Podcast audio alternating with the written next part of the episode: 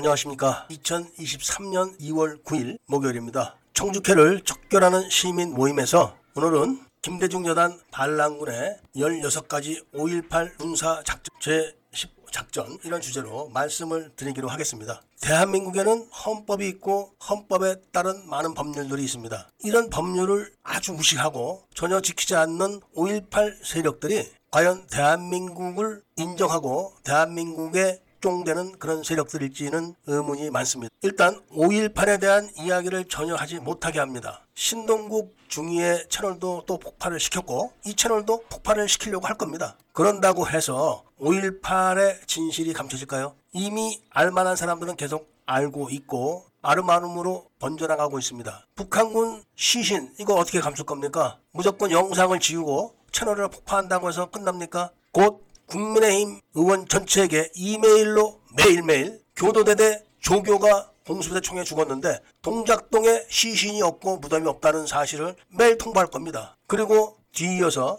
다른 당 의원 전체에게도 매일 이메일로 교도대대 조교가 공수부대 총에 죽었는데 왜 동작동 오일팔 묘지에 묘지가 없고 시신이 없냐? 왜 망월동에 묻혔냐? 이거를 매일 알릴 겁니다. 그래도 단 한 명의 의원도 반응을 보이지 않는다면 그들 모두 다 앞으로 여적죄로 처벌될 겁니다. 없는 말을 지어낸 것도 아니고 교도대대와 십일 여단이 자기들이 말을 붙인 대로 오인 사격이라고 했어도 일단 한 명 죽은 거는 틀림이 없는데 이제 와서는 죽은 사람이 없다고 발뺌을 하고 아예 조사를 거부하고 있습니다. 이런 행위는 대한민국에서 법률적으로 인정되지 않는 불법 행위입니다. 자신들이 만들어 놓은 오일팔 역사를 왜곡한 행위는 불법입니다. 그런데 누가 지금 오일팔 역사를 왜곡합니까? 바로 오일팔 세력들이 역사를 왜곡하는 거 아니겠습니까? 북한군 시신 문제가 드러나서 당장 동작동에 가자 이렇게 해가지고 오일팔 진상조사위원 과장들을 몰아세우고 감사원에 요청을 해도 아무도 동작동에 가지는 않습니다. 그런데 갑자기 특전 동지회 회장과 오일팔 삼 개 단체 회장들이 모여서 동작동에서 용서와 화합을 한다고 쇼를 펼쳤습니다. 동작동에 없는 교도대대 조교의 묘소를 확인하자는 이야기는 뿌리치고 갑자기 용서와 화해를 하자 이렇게 하면서 여군 하사를 몇 년 동안 강간을 했던 물총 강도 특전사령관을 앞세워서 용서와 화해를 한다고 떠들고 이월 초에 광주로 내려가서 또 한 번 그런 쇼를 한다고 하더니 내일이면은 이월 초가 끝납니다. 두고 볼 겁니다. 이것은 지만원 씨가 이야기하는 것처럼 오일팔 광주에 북한군이 왔다 이런 차원이 아니라 북한군이 한국군 군복을 입고 한국군에 편제돼서 한국군 무기를 들고 한국군 특전사 일개 대대를 공격을 해서 괴멸시킨 사건입니다. 이렇게까지 한 것은 한국군 합참의장부터 다 관여가 되어 있습니다. 그런데 이걸 속이고 오일팔 정신이 어쩌고 저쩌고 하면서 그걸 헌법에 넣어서 오일팔에 대해서 다시는 못 들게 하겠다.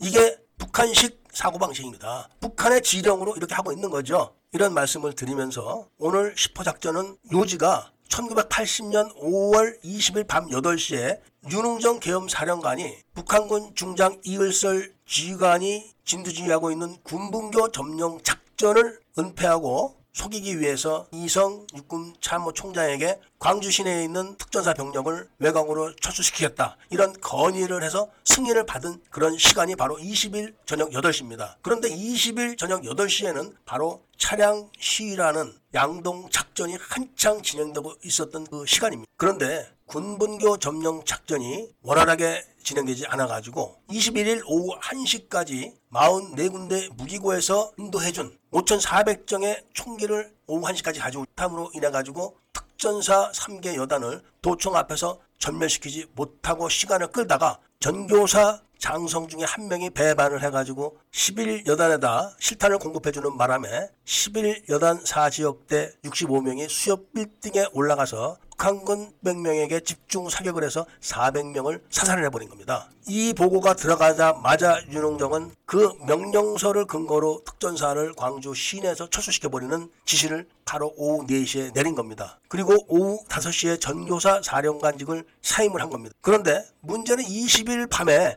윤홍정은 전교사령관에서 해임됐습니다. 신임 소준열 장군이 다음날 아침에 전교사에 출근을 했는데도 오늘 다섯 시까지는 내가 사령관직을 해야 된다 이렇게 우겨가지고 강제로 해임된 사람이 북 북한군 이글설 중장의 군분교 점령 작전을 도와주기 위해서 버텼던 겁니다. 윤흥정 사령관에게 이희성 계엄사령관이 특전사 전원을 광주 시내에서 철수시키라고 승인한 명령은 수사 기록이 아닌 공판 기록에서 나온 겁니다. 그런 거를 재판에 받았던 십일 여단 대대장들이 다 알면서도 지금까지 입을 꼭 다물고 있는 겁니다. 공판 과정에서 이런 사실을 알고 있느냐? 니네가 저녁 여덟 시에 철수명령 받은 걸 알고 있느냐? 모른다. 왜 안 따졌냐? 위에서 하는 일이라 모른다. 이런 대답까지 다 해놓고 사십이 년 동안 지금까지 입을 딱 다물고 있는 겁니다. 이런 사람들이 대한민국 장교입니다. 공판 기록에서 이성 계엄 사령관이 승인을 해준 이십일 날 밤 여덟 시에 특전사 철수 명령권은 제가 보관하고 있습니다. 진실이 이런데